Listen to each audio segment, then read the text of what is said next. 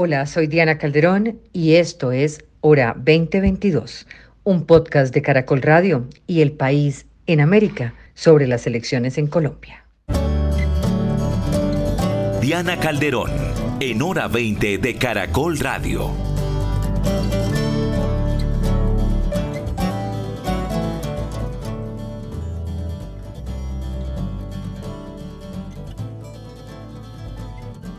Se fue bajando el discurso de la paz. Se le puso adjetivos para controlarla. Se la sacó del estado de opinión.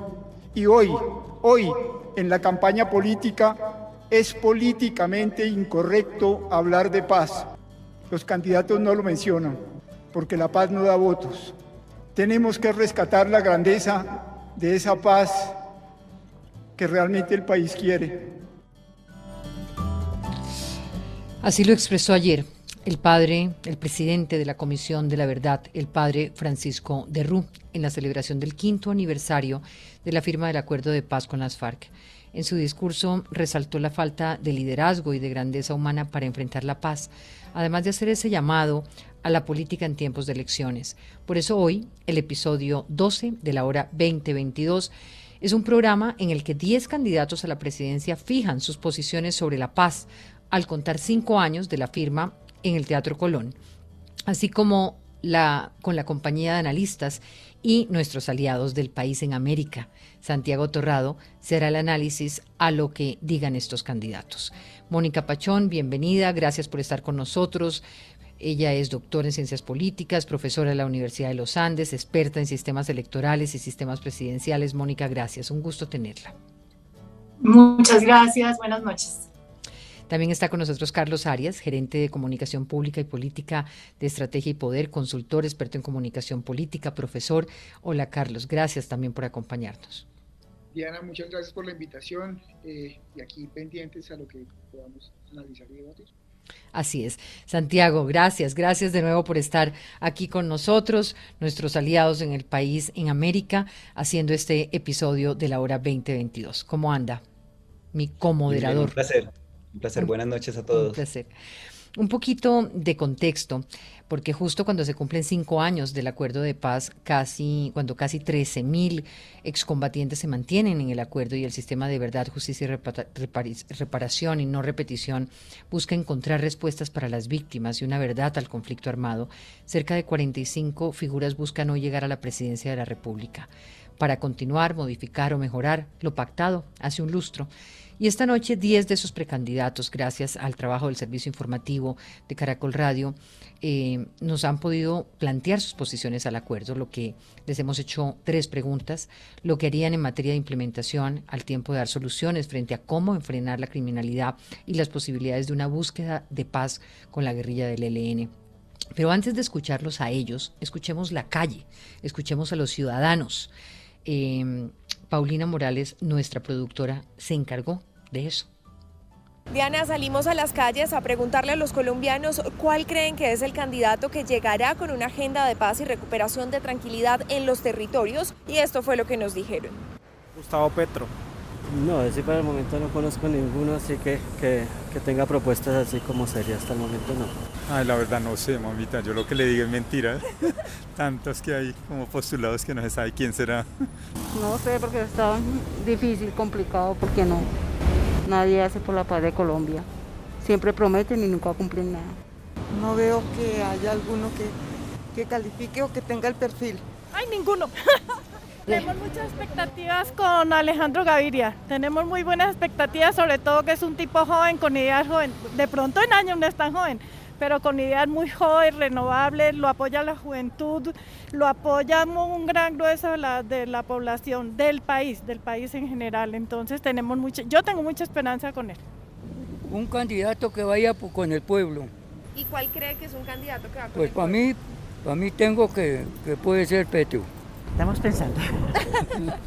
¿Cuál le suena? De todos los que están, ¿cuál le suena? Yo creo que Peñalosa. Menos Petro. Bien difícil, pero me voy por, por Fajardo. Yo soy como partidaria de Alejandro Gaviria, entonces creo que es una buena alternativa para lo que los colombianos estamos acostumbrados a ver desde los candidatos y los partidos tradicionales. Entonces, no hay que escoger, la verdad. En resumen, Diana, seis de las personas que consultamos no creen que haya un candidato que garantice la implementación del acuerdo de paz. Dos creen que Gustavo Petro lo hará, otras dos creen en Alejandro Gaviria, una en Sergio Fajardo y una en Enrique Peñalosa. Gracias, Paulina. Muy interesante eso. De eso vamos a hablar al final. Em, lo que van a escuchar y ver quienes nos siguen a través de todas nuestras redes y plataformas, a través de Facebook Live, de YouTube, de caracol.com.co, em, no tiene ningún planteamiento de cómo presentamos a los candidatos, cómo decidimos organizarlos. No quisimos dejarlos metidos en sus coaliciones, sino de una manera mucho más libre, Santiago. Pues pasemos entonces a escuchar, Diana, las posiciones de los precandidatos, em, de cinco, los primeros cinco con respecto a, la paz y a la posible implementación de la paz eh, en caso de que ganara las elecciones. El primero es Federico Gutiérrez. Durante este gobierno, el gran avance que sí. Mi visión de país es hacia adelante, no devolverme cuatro años en la discusión quien haya entregado las armas, quien se haya desmovilizado del Estado le tiene que cumplir, tanto en razones de seguridad como en una reinserción a la sociedad y son oportunidades.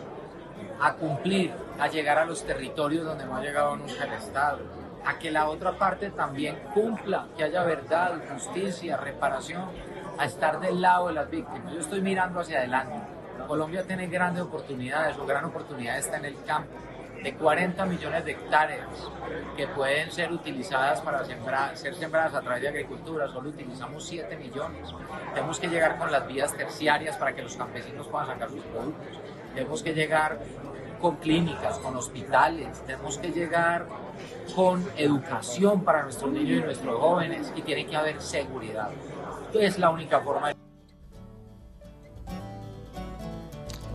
Ahora vamos a analizar eh, esa respuesta porque las preguntas fueron eh, muy específicas. Fueron de qué manera va a implementar el acuerdo, eh, cómo va a enfrentar la criminalidad organizada en los territorios y si estaría o no dispuesto a, una, a un diálogo con el ELN. Aquí está Juan Manuel Galán. Durante este gobierno, el gran avance que significó el acuerdo de paz se puso en riesgo se negaron a cumplir con lo firmado y con ello le fallaron a las víctimas, al mismo tiempo de insistir en una guerra inútil contra las drogas que ha evitado que la violencia, el despojo de tierras y el desplazamiento disminuyan en Colombia.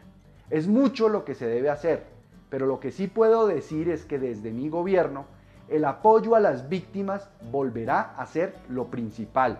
Y eso pasa por fortalecer el acuerdo de paz, Vamos a apoyar los procesos de titulación de tierras a las víctimas. Vamos a recuperar la implementación y los proyectos de desarrollo del PENIS y de los PEDET. Vamos a darle armas a la Justicia Especial para la Paz para que logre darle respuesta y sobre todo justicia a las víctimas. Es por solo nombrar algunas medidas. El mensaje a transmitir es sencillo. Las víctimas dejarán de ser ignoradas el acuerdo de paz se va a implementar sí o sí. ¿Quién viene? Santiago. Viene ahora Oscar Iván Zuluaga, el flamante candidato del Centro Democrático. Cinco años después de implementarse el acuerdo de La Habana, no se han resuelto temas críticos que lo convierten en un acuerdo de impunidad total. No se ha definido por parte de la JEP ninguna acción para que quienes hayan cometido crímenes atroces y delitos de lesa humanidad no puedan estar en el Congreso. Eso es inaceptable para la sociedad colombiana. No se le ha exigido a la FARC que cumpla con la entrega de los bienes para reparar las víctimas y le diga la total verdad al país en temas como el secuestro. Han humillado a los colombianos en la forma como se han referido a un crimen tan doloroso, un delito como es el secuestro, por mencionar estos dos.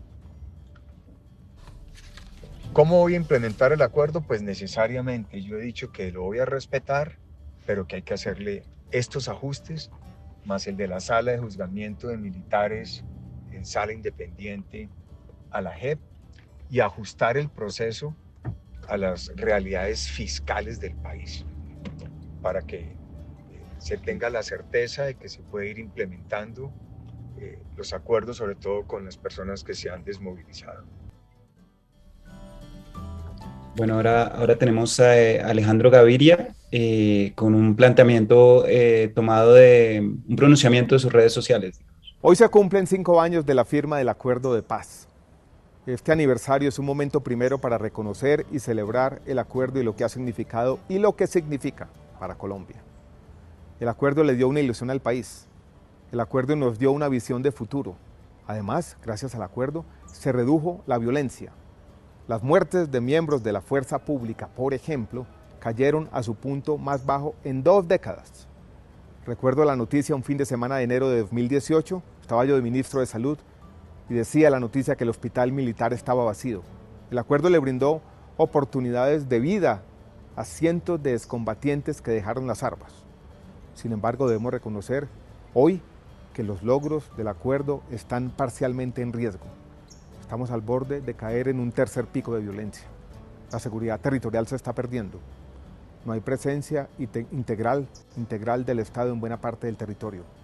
El futuro que prometimos con desarrollo rural para cientos de familias que sustituyeron la coca, los cultivos de uso ilícito, no ha llegado.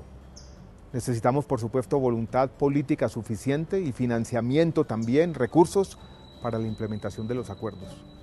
Más allá de las divisiones y la polarización que nos dejó el plebiscito, debemos enfocarnos en construir el país en paz, reconciliado, que nos merecemos. Como candidato presidencial, expreso mi compromiso decidido a implementar a cabalidad los acuerdos de paz.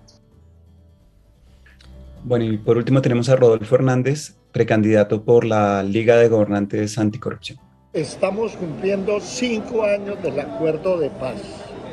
¿Y qué es un acuerdo? Es un contrato entre las partes que es de obligatorio cumplimiento. Hasta donde yo tengo conocimiento, ese acuerdo no se ha cumplido. Y el gran incumplido no son las FARC, es el gobierno. Desafortunadamente, no las cláusulas consignadas en el acuerdo le falta mucho. El gobierno ha alegado posteriormente a la firma algunos incumplimientos de la FARC, pero el Estado colombiano, con la jerarquía que tiene, con el compromiso firmado, debe preocuparse por cumplirlo en su totalidad. Yo sé que si cumple el Estado colombiano, las FARC también van a cumplir. Yo los invito a todos los colombianos que apoyemos la continuidad del acuerdo de paz. Los colombianos no nos podemos dar el lujo de arrancar otra guerra. Una guerra destruye todo el capital de trabajo, genera desesperación, abandono, ruina, atrasa el país. El mejor negocio que puede hacer Colombia es la paz. ¿Cómo ven esta aproximación de estos de este primer bloque de candidatos en materia del acuerdo y la implementación? ¿Ven ustedes que hay un real interés en inmiscuirse en temas e imponer una agenda o es un poco más de lo mismo? Mónica. Bueno, pues yo veo como dos posiciones, una posición eh, que es la de Oscar Iván Zuluaga y la de Federico Gutiérrez, que son el lado Oscar Iván mucho más abiertamente crítico al proceso, al, al, pacto eh, en sí mismo. El acuerdo de paz, él lo considera un acuerdo defectuoso y considera que de, de implementar ese acuerdo se, se tiene que modificar. Esa es como una posición la posición creo más radical del grupo que se presenta. Después viene Federico Gutiérrez con una posición en donde no se refiere necesariamente a todos los puntos del acuerdo, creo que hace más referencia al, al, punto de desarrollo agrario, pero por supuesto habla de la seguridad. Todo el mundo habla de las víctimas y esto es importante. Yo creo que hay un compromiso previo de la ley de víctimas que no se posterga en, en el tiempo pero eh, Federico Gutiérrez es mucho más ambiguo en su compromiso con los puntos específicos, además porque pues recordemos que el acuerdo de paz también tiene muchos puntos que, que no dependen del gobierno colombiano necesariamente y que requieren de un esfuerzo gigantesco institucional. Después viene, eh, yo creo que Rodolfo Hernández en una posición también ambigua diciendo, bueno, necesitamos apoyar el proceso de paz, pero no menciona realmente cuáles son los puntos a, los cuales él le apuntaría. Y pues está Juan Manuel Galán y Alejandro Gaviria siendo mucho más específicos. Me parece que el más específico y más eh, concreto es eh, Juan Manuel Galán, que menciona efectivamente eh, instancias específicas que están siendo implementadas en el proceso de paz. Entonces creo que ese es el orden que yo le daría. y la, y la aproximación al tema de narcotráfico, de legalización, ¿no? También. Sí, hay, pues a mí mi sensación es que aquí hay un problema de seguridad y narcotráfico. Eh, me, me, sorprende, digamos, cuando Alejandro estaba diciendo, bueno, eh, no hay presencia integral de seguridad, necesitamos ayuda en los territorios. Eh, se habla del narcotráfico y la guerra contra las drogas de parte de Juan Manuel Galán, pero no nos mencionan cuál es la política a implementar. Entonces, pues evidentemente si las FARC se retiraba del territorio, pues había que hacer algo. Eh, vemos que es difícil hacer, todavía nos dicen, no, esto es una guerra sin sentido, pero no hay una propuesta para mí muy concreta en ese, en ese campo. Santiago, eh, perdón, Carlos, ahora viene la pregunta de Santiago. Gracias, Diana. Yo coincido con la lectura de descripción que hace Mónica, simplemente quiero agregar para, para reiterar y aportar en el ejercicio de la discusión dos elementos fundamentales. El primero es que es evidente, no solamente por el manejo del lenguaje, eh, en la precisión y definición conceptual que hacen los candidatos, que Juan Manuel Galán y Alejandro Gaviria conocen parte del ejercicio de lo que ha sido el acuerdo y de las faltantes en el acuerdo por parte del gobierno. Muy diferente de lo que plantea Rodolfo Hernández. Si usted analiza palmo a palmo, frase a frase, la intervención de Rodolfo Hernández se encuentra con imprecisiones, se encuentra con lugares comunes y eso evidencia claramente que estamos frente a un candidato que tiene el mismo conocimiento que puede llegar a tener la opinión pública general sobre lo que está sucediendo con el acuerdo. Y ya nos empieza a abrir brechas de qué tipo de candidato podemos empezar a elegir. Y es un llamado a atención para que los, los, los, oyentes, para los que están aportes de la, de, la, decisión, empiecen a leer quiénes verdaderamente los, los candidatos que tienen conocimientos profundos, específicos y detallados sobre temas tan importantes como el acuerdo. Esa es la primera precisión. La segunda precisión es que me preocupa muchísimo que nos paremos desde el deber ser. Y ahí es donde encuentro yo a Alejandro Gaviria. Y entonces tenemos un discurso políticamente correcto, ajustado a lo que está buscando el país, que es la paz, pero que no profundiza en lo que usted señalaba hace un momento. ¿Cómo lo vamos a lograr? Menciona los PEDs, pero no, lo, no menciona cómo vamos a lograr esa, e, ese desarrollo en las regiones, que ha sido el gran problema de la implementación.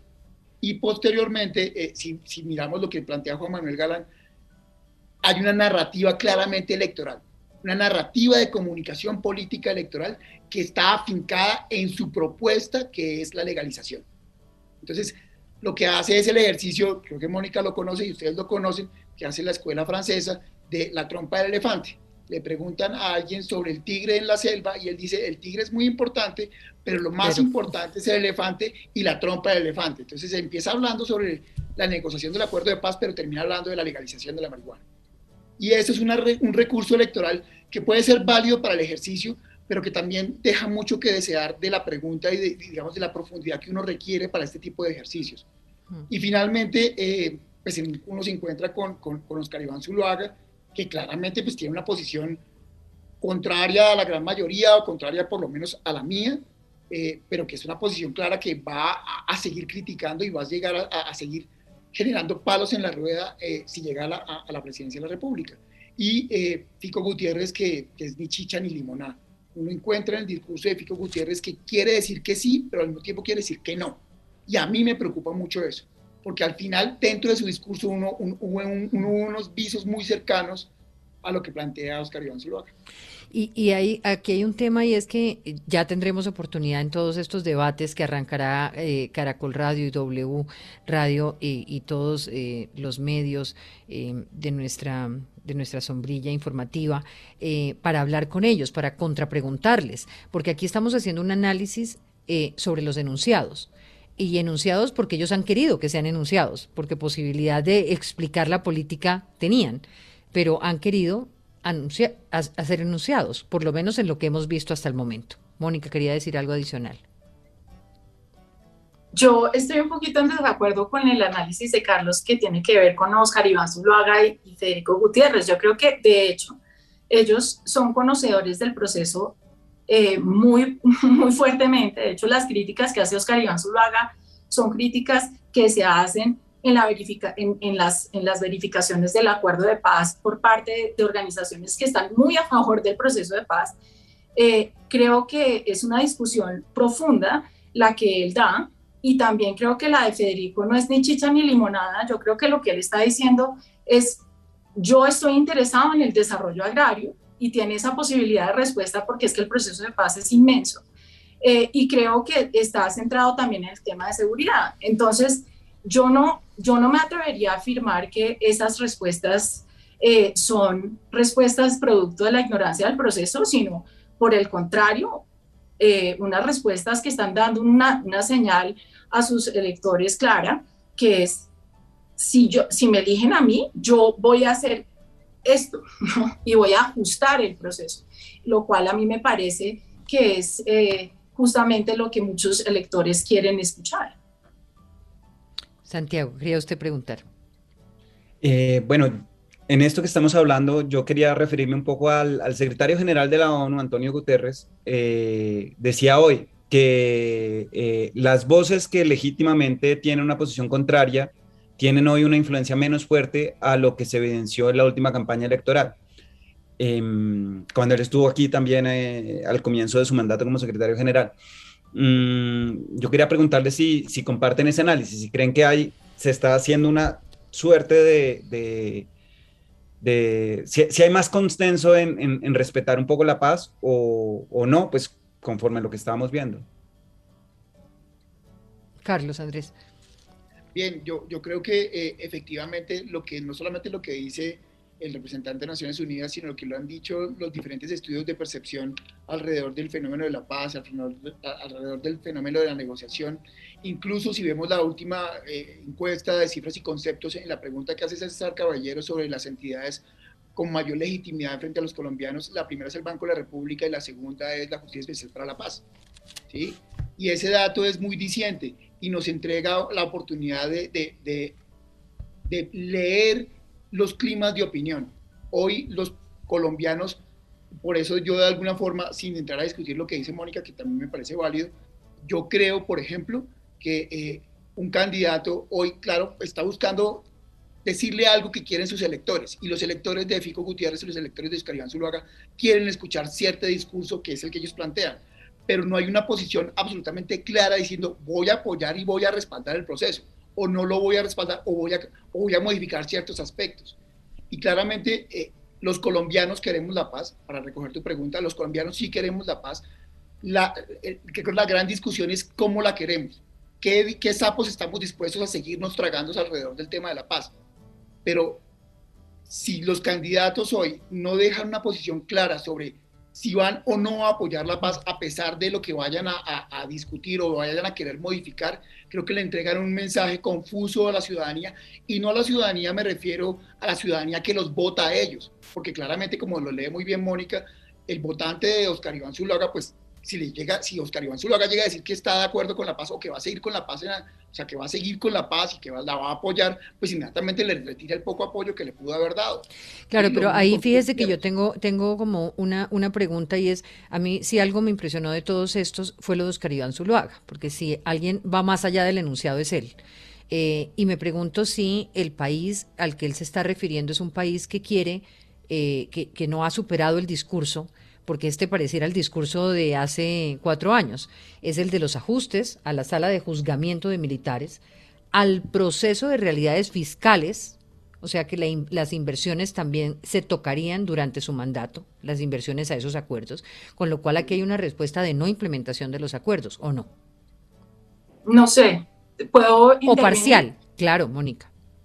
Yo creo, yo creo que yo creo que sí ha perdido fuerza el tema de estar en contra del proceso de paz en su totalidad, porque es que pues hay unas realidades obvias, está el estatuto de oposición, están los PEDETs, hay unas decisiones judiciales que ya se han tomado, por ejemplo, la creación eh, de circunscripciones transitorias especiales de paz.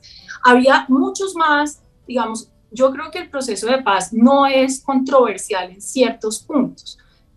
Por ejemplo, desarrollo ¿no? Eh, agrario. Todos están de acuerdo con que hay necesidad de formalización del campo, que hay una necesidad de una reforma rural integral, hay una necesidad de finalizar el conflicto, sí, cumplir los acuerdos, sí, ese tipo de cosas son... Uno podría decir, Mónica, uno podría decir que sería sí desarrollo agrario, sí víctimas también dentro del apoyo, sí para los que cumplen, que también lo dijo Oscar Iván Zuluaga, para los que cumplen, con lo cual aquí podríamos uno ver eh, y de alguna manera... Hay, hay un problema y es la justicia, transicional, la justicia. que a mí me parece muy importante. Y el segundo tema es eh, el problema de la participación política de personas que han cometido crímenes eh, de lesa humanidad y que están en el Congreso. Digamos, a mí me parece que esos son dos puntos muy claros en donde ellos, por ejemplo, podrían tener el mismo discurso que tuvieron en el pasado. Lo que pasa es que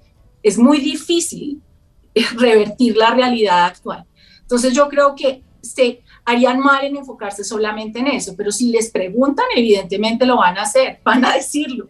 Eh, esa, es mi, esa es mi lectura. Mm. Creo que es imposible irse en contra de todo el proceso de paz. Eso, eso fue el discurso del 2016 al 2018, pero ya es imposible. Y, y sin embargo, pregunto Carlos y Mónica acá, digamos, no se van en contra de todo el proceso, lo que apoyan es lo que se requiere además. Eh, si no tuviéramos proceso, también se requeriría una apuesta por el desarrollo rural, por las víctimas, eh, porque la nuez de un acuerdo de negociación es lo que sigue siendo un punto de, distancia, que es justicia y política, ¿o no? Pues a mí me parece, y, y seguridad, por supuesto, porque la promesa de un proceso de paz y la expectativa de la sociedad era la ausencia de la violencia. Eh, miren la, la, la, forma en que Alejandro Gaviria narra el proceso de paz. Recuerdo cuando era ministro de salud, ¿no? Que eh, el, el, el hospital militar no tenía personas dentro. Es, ese es el sueño. Como el sueño no se ha cumplido, como seguimos en un problema de presencia territorial que, que es independiente además del proceso de paz, porque no todos los garantes lo han mencionado, todos los procesos eh, de paz terminan en, una, en una alza de conflicto precisamente porque hay incertidumbre en el territorio. Entonces, ahí es que yo creo que hay, una, hay, otro, hay, hay, otro punto en donde los candidatos de centro derecha van a hacer mucho énfasis, seguridad. Entonces, digamos que para mí la justicia, la política y la seguridad son tres temas que, que, van a estar presentes en todos los discursos independientemente. Gustavo Petro también lo menciona, podemos hablar de él luego, pero pues ahí hay una discusión en donde quién es el culpable, ¿no? El culpable es la no implementación del proceso de paz o el, culpable es el narcotráfico o el culpable es el proceso de paz. Ahí, digamos, hay causalidades distintas. Sí, si les parece, sí, si les parece, no sé si eh, Santiago, pasamos a escuchar otro bloque de candidatos para ir alimentando eh, el, debate. ¿Podemos pasar a Sergio Fajardo? Todo esto después de, escuchar el siguiente bloque. Eh, comenzamos con Sergio Fajardo, de la coalición de Desde Popayán, unas palabras con respecto al acuerdo de paz. Sencillo, lo tenemos que respetar, construir, profundizar. Nos tenemos que dar la oportunidad en Colombia de vivir en paz. Así de simple, así de sencillo y es una condición necesaria para podernos transformar. Tenemos que mantener todas las puertas a los diferentes diálogos que se necesitan en Colombia. Por supuesto, hay muchas experiencias que las tenemos que incorporar, pero no podemos resistirnos a seguir avanzando en la construcción de la paz en nuestro país. Estoy hablando desde Popayán, desde Cauca, un departamento que tiene la mayor conflictividad social en toda Colombia. Y aquí es urgente la paz, aquí es urgente la capacidad del diálogo para transformar a nuestras regiones. Aquí es un espacio donde la paz se necesita a gritos. Colombia puede avanzar en la paz, la tenemos que avanzar, es nuestro compromiso ético. Ahora viene Gustavo Petro de la Colombia Humana y el Pacto Histórico. El acuerdo hay que respetarlo, es un acuerdo del Estado y la palabra del Estado se tiene que mantener. En segundo lugar, el primer punto es el acuerdo de la reforma agraria, que tiene que ver con un acuerdo y una, agenda que ha propuesto el pacto histórico alrededor de este tema. Es decir, que eh, un gobierno del pacto histórico vuelve realidad los acuerdos. En tercer lugar, no caer en una ingenuidad. Y es que un acuerdo con un grupo armado no es el acuerdo de paz en Colombia.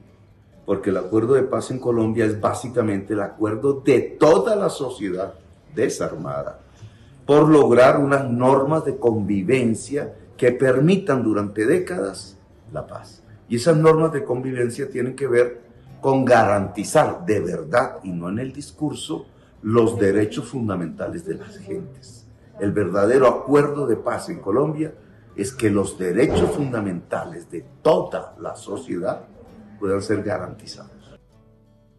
En el caso de Gustavo Petro, eh, él no, no quiso hacer pronunciamiento sobre el ELN. Aquí está Juan Fernando Cristo. Cuando se cumplen cinco años de la firma del acuerdo de paz, el balance es positivo, a pesar de la actitud del gobierno del presidente Duque de negarse a implementar integralmente el acuerdo de paz, que ahora parece rectificar ya muy tarde. Pero veamos las cifras. Disminuyeron enormemente las muertes de soldados, de policías, de guerrilleros en Colombia. De los 13.000 combatientes que dejaron las armas, el 95% ha cumplido. El sistema de justicia transicional avanza con los siete macrocasos. La Comisión de la Verdad funciona, la unidad de búsqueda de personas desaparecidas también. En ese aspecto hay que decir tenemos buenas noticias.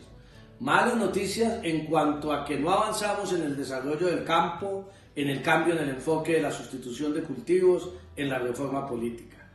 Para los próximos cuatro años necesitamos un gobierno comprometido a la implementación integral del acuerdo de paz y esa será nuestra tarea, nuestra misión fundamental, cumplirlo a cabalidad, plenamente, para 50 millones de colombianos. Y, el último de este bloque, sí. Siempre apoyé el acuerdo de paz y estoy convencido que ha sido positivo para Colombia. Especialmente en las zonas donde no hay producción de coca se ha logrado una paz efectiva y se han salvado miles de vidas de colombianos.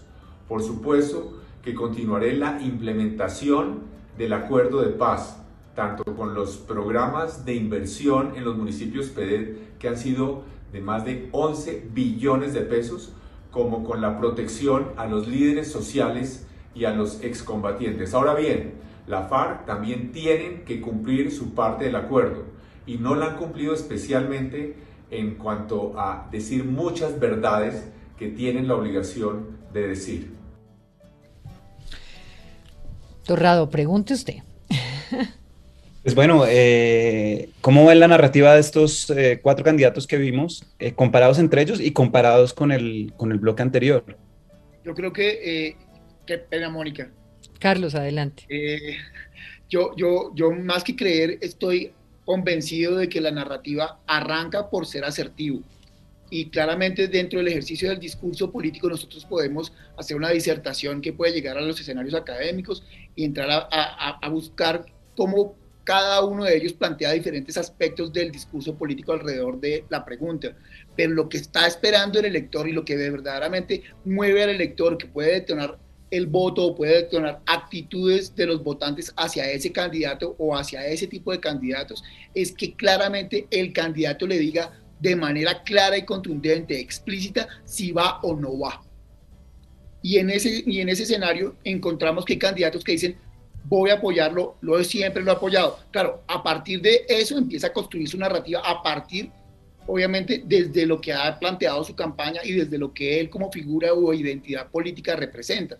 Entonces ahí encontramos diferentes alternativas o diferentes caminos que cada uno de ellos plantea. Entonces uno eh, escucha a, Cristo hablando de la reforma política, uno escucha hablando a, Peñalo, a, a, Gustavo Petro de la reforma agraria, uno escucha hablando a cada uno de ellos a partir de lo que es el eje temático de su campaña y desde donde se siente fuerte. Pero yo sigo insistiendo que si alguno de los candidatos entra con titubeos, entra con dudas y no es claro en afirmarle a su electorado o a las personas que él cree que puede llegar a ser su potencial votante, su voto duro, eh, entra con dudas, claramente entra perdiendo. Y ahí el fenómeno de opinión que ya hemos escuchado en la pregunta anterior, en el, en el segmento anterior, creo que cada vez más Colombia está diciendo, ok, sí, la paz sí es necesaria, sí, el, proceso tiene varias fallas, pero los colombianos están reclamando la paz. Entonces es un candidato que no se afine con eso, incluso si dice que no la va, no la va a acompañar del todo, si no se afina a eso, si no se alinea con ese, con ese sentimiento, seguramente puede llegar a capturar ese voto duro que pertenece a su sector ideológico, pero ese voto de centro o ese voto de, tercería, que es el que termina definiendo las elecciones, puede llegar a perderlo fácilmente en una segunda instancia, en una segunda vuelta, porque la gente le cobra la disonancia a los candidatos. Mónica. Yo asumo que eso ocurre si a la gente le importa la paz, pero yo vi las entrevistas eh, que escuchamos y a mí no me parece que eso sea tan evidente en este caso y en estas elecciones, porque hay muchos problemas. Entonces, me parece que tus afirmaciones son ciertas, pero estamos asumiendo que, que la división de la, política colombiana sigue siendo el proceso de paz, que para mí no es tan evidente en ciertos candidatos. me parece que Sergio Fajardo hace una afirmación general eh, sobre me gusta la paz. La paz en un sentido muy amplio, me parece a mí, no hace referencia a, a ninguna política específica, contraria a Juan Fernando Cristo, que Pero si el diálogo, si el diálogo como mecanismo, ¿no? Él valida el diálogo como mecanismo. Me parece que está, está hablando sobre una forma de hacer política más que del proceso de paz en, específico.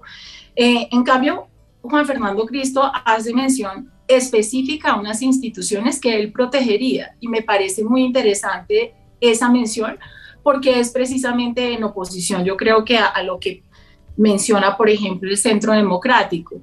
Eh, en, alguna, en, alguna medida, eh, Gustavo Petro también habla del proceso de paz, pero, pero, pero no, es, a mí me parece interesante la posición de, Gustavo Petro en el sentido de que dice, no, lo que, lo que necesitamos es un nuevo contrato social que vamos a lograr a partir del gobierno.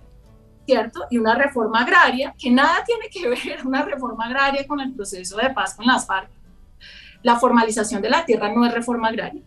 Eh, entonces, me parece que ahí él, él, utiliza, pues como es un gran orador, utiliza el, el, discurso de una forma muy inteligente. Un poco como hizo Juan Manuel Galán cuando habla de la fallida guerra contra las drogas, ¿no?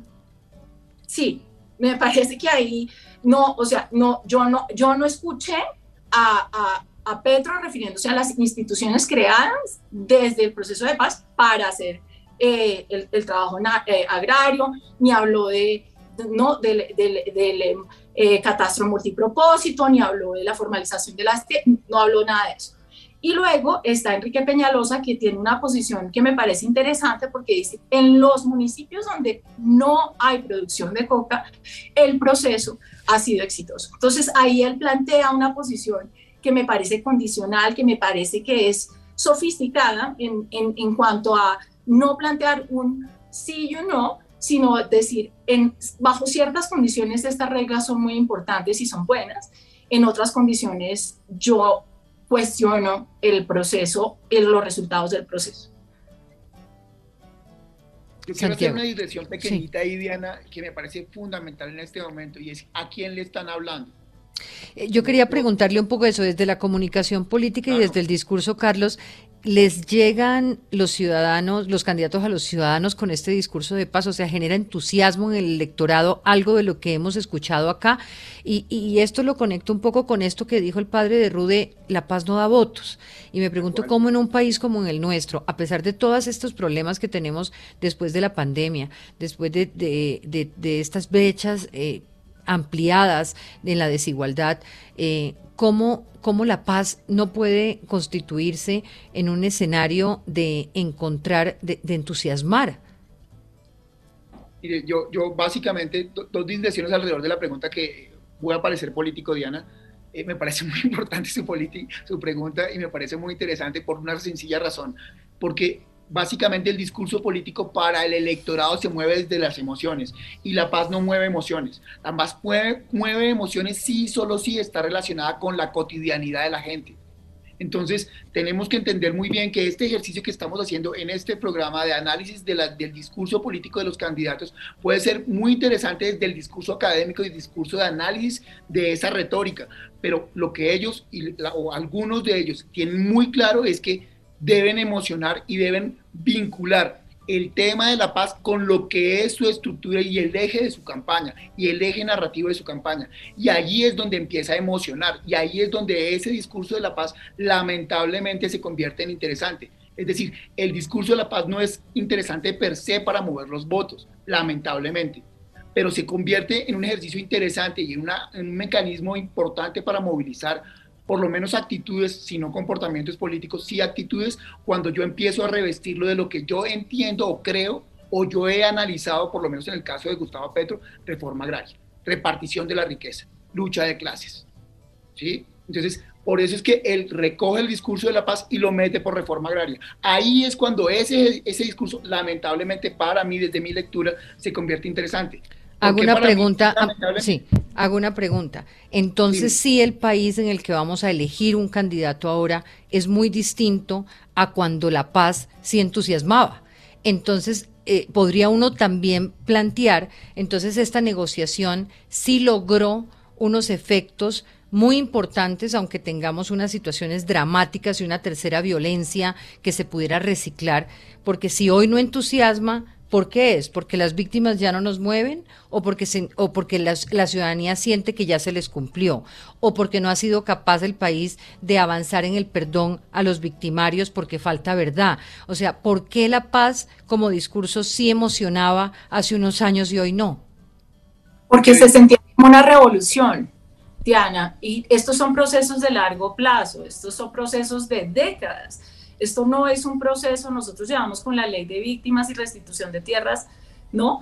Desde el año 2011, si no estoy mal, eh, y es un proceso que se toma tiempo, la justicia se toma tiempo, los procesos de transformación en el territorio son complejos. Entonces, ¿qué pasa? Pues llevamos cinco años de implementación, la sensación de la gente es, pues, si ha pasado, no ha pasado, pero tenemos un shock externo que se llama pandemia, en donde la, mucha gente sufrió consecuencias eh, muy importantes y, y, pasamos a tener un discurso, yo diría, muy sofisticado en el caso colombiano, donde hablábamos de la paz, ¿no? de, de la reconciliación y de la consolidación de un Estado para poder avanzar a eh, muertes por no, no vacunación, desempleo, eh, informalidad altísima, em, problemas muy importantes de seguridad que hacen que la gente se sienta un poco em, agobiada con la idea de la paz era la solución para todo y nos damos cuenta que esos procesos se toman tiempo, no son revolucionarios porque no cambian la realidad de un día para otro. Entonces, pues es es parte del proceso de construcción estatal. Entonces, la, la, gente le importa lo que le pasa hoy. Entonces, pues están bravos porque hay inseguridad y les están bravos porque no tienen empleo eh, y, es, y esos son los proxies mentales que van a ayudar a las personas a tomar decisiones sobre si vamos bien o si vamos mal. No, hmm. ellos no, no, no, conocen los procesos eh, intrínsecos del proceso de paz, porque eso es muy, muy complicado. es, es peor que... Tengo que hacer una pausa y ya después viene Santiago a contarles que tenemos respuestas sobre un posible diálogo con el LN de algunos de los candidatos.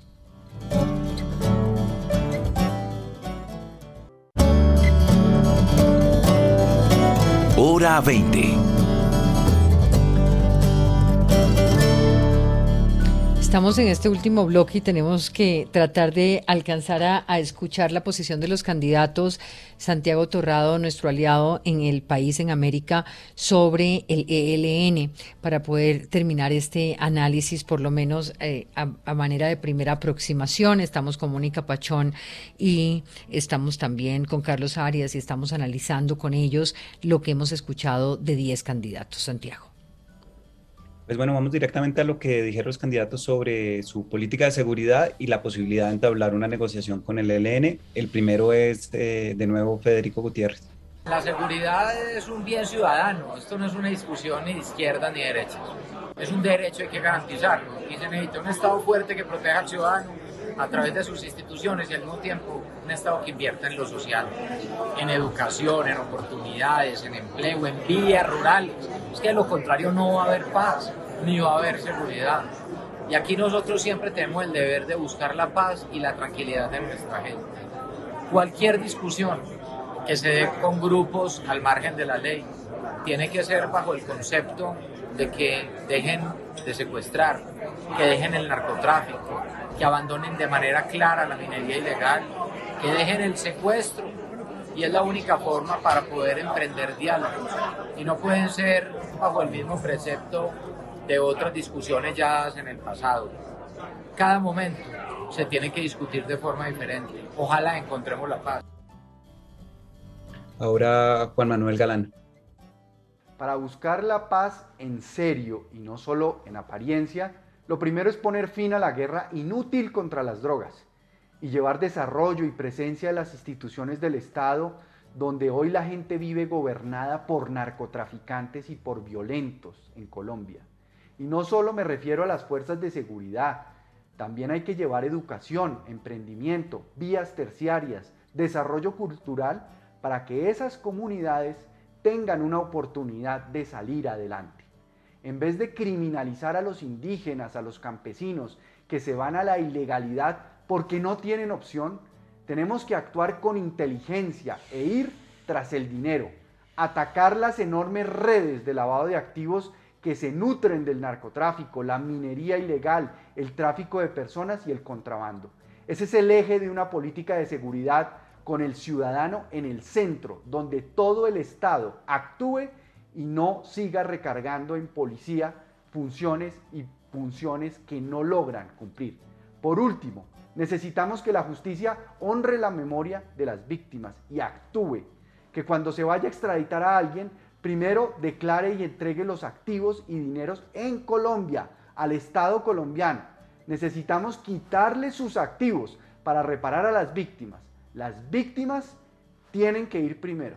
Sí haría un acuerdo de paz con el ELN sobre la base de una negociación seria, con voluntad de paz por parte del Ejército de Liberación Nacional. Recogería los esfuerzos valiosos que el actual gobierno está desarrollando en relación con avanzar hacia un acuerdo de paz que signifique la entrega de las armas, la desmovilización completa del Ejército de Liberación Nacional. Ahora el recién escogido candidato del Centro Democrático de nuevo, eh, Oscar Iván Zuluaga. Lo primero es reconocer que hay cuatro actores que están unidos entre sí, pero son y actúan independiente y diferente. El narcotráfico, el terrorismo urbano, el microtráfico y la delincuencia. Y para cada uno de ellos tiene que haber un plan sistemático de respuesta. Pero dos elementos comunes. El primero, fortalecer el binomio con la justicia. Si hay impunidad, no hay seguridad. Y eso implica penas mucho más fuertes, más severas, una ofensiva en materia digital por parte de los investigadores y de la fuerza pública, grupos especializados eh, y demás. Y lo segundo es los frentes de colaboración ciudadana. Si la ciudadanía no está involucrada, es muy difícil acorralar la delincuencia. Y ahí se requiere que los gobernantes, no solo desde el gobierno nacional, sino los, los locales, tengan un liderazgo para poder generar ese espíritu de denuncia del ciudadano y les den la confianza que se va a actuar. Los consejos de seguridad son cruciales, las alarmas hoy comunitarias a través del WhatsApp, las cámaras, los drones, la vigilancia permanente de la policía en las calles, el fortalecimiento del SMAT, de la policía, la profesionalización. Son algunos temas. Y finalmente el tema carcelario. Hay 215 presos que siguen delinquiendo desde las cárceles y son los que controlan el microtráfico y las bandas de delincuencia. Esto es una vergüenza para el país. ¿Haría un acuerdo de paz con el ELN? Por supuesto que siempre las puertas estarán abiertas, pero con condiciones. No podemos repetir eh, la experiencia de La Habana donde no se definieron condiciones y se generó un diálogo de iguales. Y por eso es muy importante quitar los precedentes de impunidad total tal, del tal acuerdo de La Habana hoy para poder garantizar que futuros acuerdos de paz no vayan a cometer ese mismo error que hoy estamos pagando los colombianos. Ahora Alejandro Gaviria. Enfrentaría la criminalidad poniendo un énfasis en las organizaciones criminales, no en los eslabones más débiles de la cadena, no en los campesinos, por ejemplo. Para hacer eso, para enfrentar las organizaciones criminales debemos tener inteligencia, investigación criminal, seguirle el rastro al dinero, énfasis por ejemplo también en lavado de activos, ganando también la confianza de la gente en la fuerza pública, eso es fundamental, y creando oportunidades de desarrollo económico y social, sobre todo en la periferia de Colombia. Intentaría unos diálogos con el ELN, pero para ello necesitamos gestos que nos den una idea clara de su voluntad de paz. Y por último, Juan Carlos Echeverry, eh, parte del equipo Colombia. Se cumplen cinco años del acuerdo de paz es un hito importante, hay que cumplir con la paz, pero hoy no hay paz en Colombia. Hoy tenemos por lo menos seis guerras en nuestro país. En Putumayo, en Caquetá, en Nariño, en el Cauca, en Chocó y Antioquia, en el Catatumbo y Arauca. De manera que hay que, por supuesto, cumplir con la paz, pero sobre todo empezar una campaña libertaria, una campaña de liberación de todas estas regiones que están tomadas por las fuerzas del mar. Yo creo que escuchemos de una vez a Gustavo Petro para que podamos quedarnos eh, con el análisis completo. De la seguridad del Estado a la seguridad humana es, digamos, la transición que nosotros queremos generar. Seguridad humana, ¿qué significa? Que se mide en vidas, no en muertos, como la seguridad del Estado. No en presos, sino en crecimiento de la vida. La seguridad humana entonces tiene una institucionalidad que va más allá de la policía y del ejército. Tiene unos indicadores de eficiencia que van más allá de medir todo en muertos, sino que tiene que medir en justicia positiva, en mejores condiciones de vida tanto de la sociedad como de la fuerza pública y que tiene que afrontar la criminalidad de manera multidimensional. Por ejemplo, el hurto de celulares no se arregla simplemente subiendo penas, sino que el hurto de celulares podría reducirse profundamente si se acaba el hambre. Y por último, Rodolfo Hernández. Hay mucha inconformidad de, los colombianos sobre la inseguridad que está generando eh, el Ejército de Liberación Nacional. Como eso sería empezar a hacer otro acuerdo con el Ejército de Liberación Nacional, lo mejor sería proponerles un otro sí al de la FARC para que queden equilibrados las dos fuerzas que estaban alzados en armas. Esa sería una gran solución, un ahorro de plata y cumplirles estrictamente como lo he venido diciendo en los diferentes medios y en los diferentes escenarios que hay que cumplir con el acuerdo. Ahí están para ustedes el análisis. ¿Quién arranca, Mónica o yo? Ven, Carlos, dale. Bien, básicamente yo lo que encuentro es que hay una confluencia y una, coincidencia, más que confluencia, una coincidencia en que sí hay eh, la puerta abierta para, para abrir un acuerdo con el ELN, sí y solo si se dan las condiciones necesarias de, de digamos, de cese al fuego entrega de armas y desmovilización de algunas zonas, de, algunas no, de todas las zonas en las cuales ellos están haciendo presencia en el país. Y creo que es muy difícil. O sea, llevamos muchos años, estamos frente a una guerrilla que está completamente desarticulada, estamos frente a una guerrilla que, que no responde a mandos, eh, no responde a sus mandos eh, y, es muy difícil. Ojalá suceda, digamos. Yo, yo ya, ya hablo con el deseo, ojalá suceda, pero yo veo que eh, negociar con el ELN es no saber con quién negociar y no saber con quién terminar de discutir porque no hay una conexión entre los mandos y los que están en en territorio.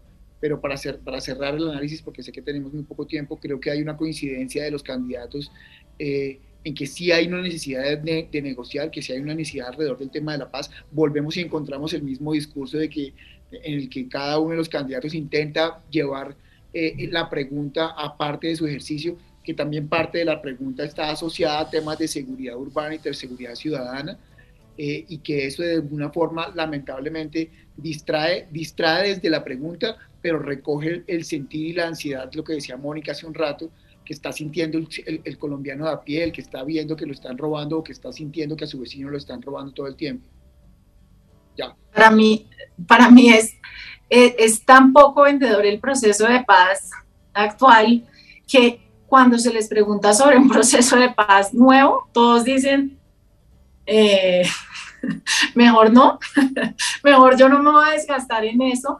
Me parece muy curioso. Eh, la, la, posición de Federico Gutiérrez es mil prerequisitos que obviamente son críticas al proceso de paz eh, con las FARC, ¿no? Me parece que ahí hay, no, pero tendrían que acabar con el narcotráfico, entregar las armas, volverse buenas personas pues digamos, simplemente no, no, no lo veo. Y creo que Juan Manuel Galán también hace una crítica indirecta al proceso de paz cuando afirma que las víctimas tienen que ir primero y que ahí eh, el eje de la política de seguridad eh, debe ser más importante y habla de la legalización de las drogas. Entonces, todos están asociando indirectamente al ELN con la guerra contra el narcotráfico y la criminalidad eh, asociada al narcotráfico. Alejandro Gaviria de, bueno, pues Oscar Iván Zuluaga en la misma línea, diría yo un poco más fuerte que Juan Manuel Galán, eh, diciendo que, pues criticando el proceso de paz y diciendo no, yo creo que ahí los, digamos, el, el, centro derecha si algo hablaría de desmovilización individual y nunca de, de desmovilización colectiva. Y está ya, digamos, Alejandro Gaviria, que habla de gestos de, ¿no? de buena voluntad y de seriedad de parte del grupo, pero creo que es el único que menciona eso. Eh, y bueno, obviamente Rodolfo Hernández dice que el otro sí al contrato, lo cual me parece muy particular y, no sé qué decir. me parece eh, que él utiliza analogías prácticas para hacer entender a la ciudadanía. Yo sí te puedo, y es hábil en eso, pero pues evidentemente pues no es serio eh, por la profundidad de la discusión. Eh, Juan Carlos Echeverry no lo menciona, dice hay seis guerras en el territorio colombiano y nos toca liberar al, al territorio de estas guerras y no habla del proceso de paz. Y habla Gustavo de un frente libertario, ¿no? Pues de liberador, dice. Liberador. Eh, después se, se corrige, dice liberador, y lo que a mí me parece es que el discurso de todos ellos es la presencia estatal y el desarrollo son lo que van a corregir y lo que va a hacer la apuesta de paz, no otro, otro proceso de discusión. Mm. Eh, Gustavo Petro habla de la seguridad humana y habla de nuevo de, de, las mejores condiciones de vida de los habitantes, pero no menciona un proceso de negociación formal. Entonces, siento que lo que aprendimos y que Juan Manuel Santos también aprendió al final de su gobierno es que otro proceso era, era mortal y más con una guerrilla que es descentralizada, que tiene ese, ese carácter federal y que además no tiene ningún interés en, en negociar bajo los preceptos que un gobierno podría establecer en este momento. Entonces, pues creo que la respuesta es no, porque están todos bien cerrados a la Carlos. No, yo, yo lo que creo es que eh, la respuesta es sí para decirle a la gente, yo sí estaría dispuesto, pero la respuesta es no, porque tengo tantos condicionamientos para que se dé ese proceso que es prácticamente imposible. Además, porque otra vez siento que nos paramos desde el deber ser. Y, creo que ese es uno de los grandes problemas y, y ojalá los, los, electores que nos están escuchando y los medios de comunicación, que yo sé que ustedes son escuchados por muchos de sus colegas, empiecen a hacer ese dedo en la llaga y echar esa sal ahí. Y es que, ok, salte del deber ser, salte de, de, la frase común de políticamente correcta de sí vamos a negociar con todos, pero si hacen X o Y, ¿con quién vas a negociar? Pero yo no lo sentí así. Yo creo que muchos dijeron lo que querían y no hablaron de esa forma. yo, yo, yo, por el contrario, siento que dicen lo que la gente quiere escuchar y es que sí estamos abiertos a negociar siempre y cuando hagan esto o aquello. Pero volvemos al punto no se comprometen. Mm. Exacto. ¿Cómo lo vas a hacer? ¿Con quién vas a negociar? ¿Qué vas a ceder? Porque si vas a negociar, cuando tú negocias, mm, tienes que ceder. Pues claramente lo que están diciendo es, no, es negociar sin ceder nada. Pero es que las condiciones... Pues no sé, a mí sí me parece que en la política y en estos procesos prometer que no voy a hacer algo, por ejemplo, prometer no voy a implementar, no voy a tocar, voy a cambiar todo, eh, no depende de ellos. Miremos el Congreso de la República y las posiciones del Congreso frente al proceso de paz. O sea, hay mucha oposición en muchas cosas. Entonces siento que en estos temas eh, ser cauteloso no es, no es ser... Eh, mentiroso. no necesariamente. Yo creo que es faltarle un poquito a la verdad Santiago. la real política. Eh, bueno, no, yo les, hago esta pregunta, digamos que ya se había sumado un poquito. ¿Parece haber algún consenso en, como en, por lo menos no dice de frente contra el acuerdo de paz, en mantener la puerta abierta con el ELN, pero pues no del todo? Eh, pero, eh, pues de los audios que hemos oído, eh, comienzan a surgir como diferencias muy de fondo frente a la guerra contra las drogas, digamos. Eh, de pronto ustedes creen que ese, ese sí puede, como, como las posiciones están un poco planas eh, frente a la paz en general, ese sí puede ser de pronto un, termómetro para, para, medir a los candidatos, para ver dónde se separan y, y, qué los diferencia, porque varios han hablado de, de eso en los audios que hemos oído. 30 segundos cada uno. Yo, creo que sí hay, candidatos con posiciones muy claras eh, frente a este tema eh, y hay candidatos que no lo mencionan tan claramente. O sea, vemos a, a, eh, Galán diciendo, siendo mucho más específico en su política antidrogas y también a Oscar Iván Zulaga mencionando la guerra en estos, en estos espacios y la criminalidad asociada, pero hay otros que no, yo no sé, de pronto sí es un tema que si estos candidatos como ¿no? Juan Manuel Galán o eh, eh, Gaviria tienen, eh, empiezan a tener más popularidad, puede empezar a hacer algo que, que, se discuta de forma más, más fuerte. No sé, la verdad. En esto me declaro. No sé por qué quise responder de primeras. Me encanta su honestidad. Carlos yo, lo que creo, para responderle a Santiago, eh, es que no hay elementos diferenciadores aún. ¿Y por qué no hay elementos diferenciadores? Porque estamos pescando en río revuelto, porque aún estamos excesivamente incipientes en un proceso electoral. Yo sigo pensando, y perdón que me haga esa digresión, sigo pensando que hay tres, tres momentos electorales. Estamos hablando de marzo, consultas y presidencial, una ronda. Y aún no hay posibilidad de generar un tono diferenciador. ¿Por qué creo yo que Petro sigue marcando tan fuerte las encuestas? Porque pone agenda y, hace elementos diferenciales muy fuertes en los discursos, que saca a todo el mundo del contexto. Y hasta que eso no sea entendido por los candidatos rivales y ellos planteen agenda diferenciadora, por ejemplo en estos temas, planteando, puede ser, no sé, una locura, e, incluso el coloquialismo este absurdo de, Rodolfo Hernández de eh, hacer un otro sí, eh, ya genera una ruta diferenciadora. El, lo complicado ahí es que esa ruta diferenciadora puede ser populista.